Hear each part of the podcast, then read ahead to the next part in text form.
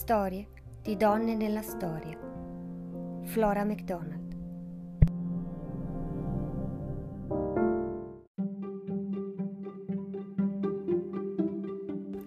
Il suo coraggio, la sua audacia e la sua determinazione l'hanno resa l'eroina delle Highland scozzesi. Una donna che ha sfidato un esercito, una nazione intera, per difendere ciò che le era più caro, il suo orgoglio scozzese. Preparatevi a scoprire l'incredibile storia di Flora MacDonald.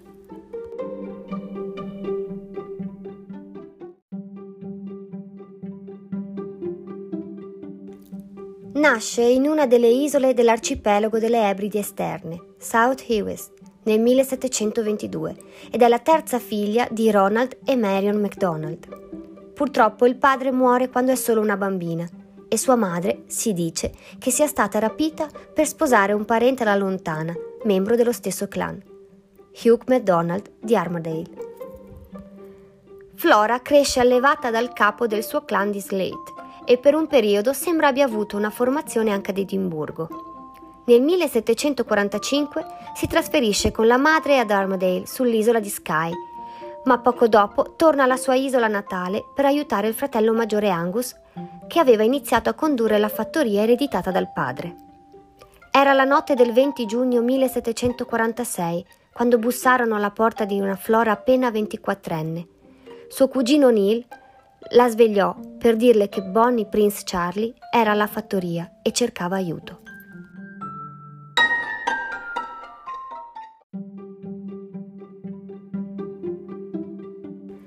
Ma chi è Bonnie Prince Charlie? Apriamo una piccola parentesi che vi può aiutare a capire la situazione. Il clan di origine di Flora era di fede cattolica, presbiteriana praticante per essere precisi, ed era un grande sostenitore della causa giacobita. Il giacobismo era il movimento politico che sosteneva il ritorno al trono di Scozia della famiglia degli Stuart, L'ultimo re Stuart, il cattolico Giacomo II d'Inghilterra, nonché Giacomo VII di Scozia, fu deposto dal trono nel 1688 in favore di Guglielmo d'Orange, marito di sua figlia Maria Stuart, entrambi di fede protestante. La ribellione e le battaglie che seguirono rappresentarono, oltre che la lotta per la successione al trono e una questione religiosa, anche un tentativo di indipendenza della Scozia sulla corona inglese. Il termine giacobita deriva dal latino Jacobus, che significa appunto Giacomo. Con questo nome si andava a dichiarare il proprio sostegno al ritorno del re dal suo esilio, nonché alla fede cattolica. Giacomo II e poi alla sua morte suo figlio Giacomo Francesco Edoardo Stuart, noto come il vecchio pretendente, intrapresero la riconquista del trono. Ma la ribellione giacobita ebbe definitivamente fine quando il figlio di Giacomo Francesco, nonché nipote del vecchio Giacomo II, ovvero Carlo Edoardo Stuart, meglio conosciuto come giovane pretendente o appunto Bonnie Prince Charlie, decise di riprendersi il trono suo di diritto, recandosi direttamente in Scozia per combattere e dopo una serie di vittorie iniziali venne sconfitto nella famosa battaglia di Culloden. Torniamo ora a Flora. Come detto, il suo clan era giacobita, anche se il patrigno collaborava con i funzionari inglesi per pura convenienza. Il suo essere con un piede in due scarpe forniva costantemente informazioni al principe su dove spostarsi per evitare che le milizie governative lo rintracciassero nell'area. Quindi, quando il cugino Neil comunica alla ragazza che il giovane pretendente ha bisogno di aiuto, lei, dopo un solo attimo di esitazione, si offre volontaria. Dopo la battaglia, re Giorgio II d'Inghilterra aveva ordinato di torturare e punire chiunque avesse dato asilo o aiuto ai giacobiti e al principe ovviamente. Su di lui c'era una taglia di 30.000 sterline e doveva assolutamente lasciare la Scozia prima che lo uccidessero. Ed è qui che entra in gioco la nostra flora. Tutta l'isola pullola di soldati inglesi che cercano il pretendente, ma Flora riesce ad ottenere un permesso per viaggiare dalle Ebridi alla terraferma passando per l'isola di Skye per sé, due servitori e un gruppo di sei marinai, con la scusa di andare a trovare la madre che, come vi ho già detto prima, si era trasferita dopo essersi risposata. La barca lascia l'isola tra il 27 e il 28 giugno 1746, ma nessuno può immaginare che travestito da donna e fatto passare per la cameriera personale irlandese di Flora, Betty Burke, su quella barca c'era anche Charles Stewart. Il mattino dopo avvistano la costa della penisola di Waternash, ma non possono approdare perché alcuni soldati inglesi stavano già sparando contro la barca. Un secondo tentativo di sbarco, alcuni chilometri più avanti, vicino a Kingsburg, ha maggiore successo. La fuga sarebbe stata successivamente immortalata nella celebre ballata The Skyboat Song, pubblicata nel 1884. L'avete sentita all'inizio del podcast e ora vi voglio citare un piccolo passaggio. Accelera la barca come un uccello su un'ala, poi i marinai piangono. Porta con te il ragazzo nato per essere il re, oltre il mare, a Sky.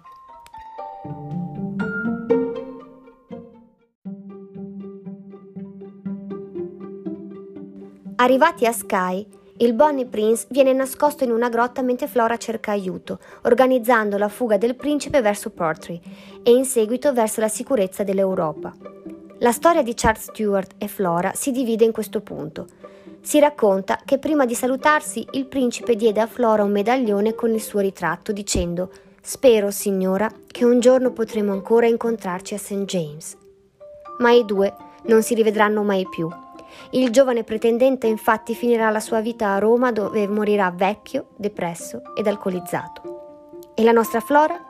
Beh, lei per un attimo se la vede davvero brutta. La notizia della fuga giunge alle orecchie degli inglesi che dopo aver catturato e torturato i marinai che hanno accompagnato Flora e Charles su Sky, imprigionano anche la ragazza. Ci sono diverse versioni del suo periodo di prigionia.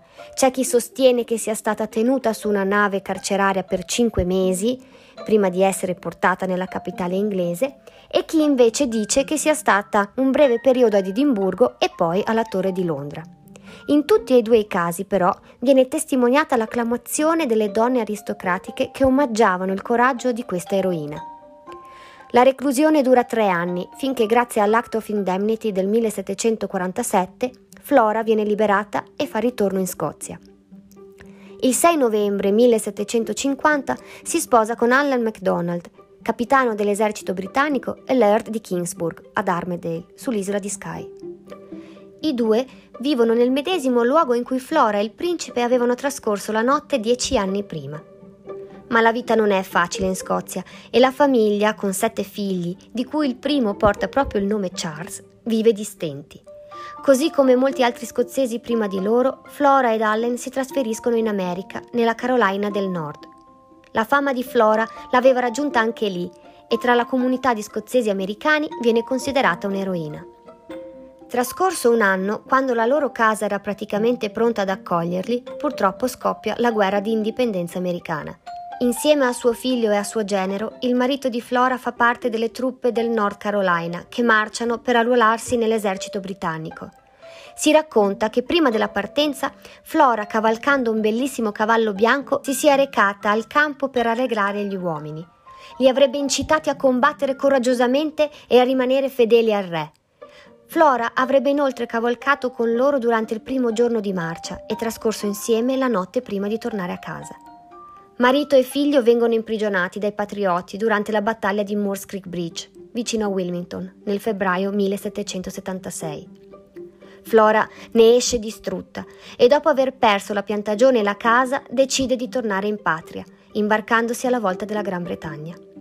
Durante la traversata, un corsaro francese attacca la nave mercantile su cui viaggiava e sembra che anche in questa occasione Flora non mancò di mostrare il temperamento e il grande coraggio, rifiutandosi di lasciare il ponte e ferendosi ad un braccio durante uno scontro. Nel 1780 la donna fa finalmente ritorno sull'isola di Skye, passando da Edimburgo. Attende il ritorno del marito nel castello di Dunvegan.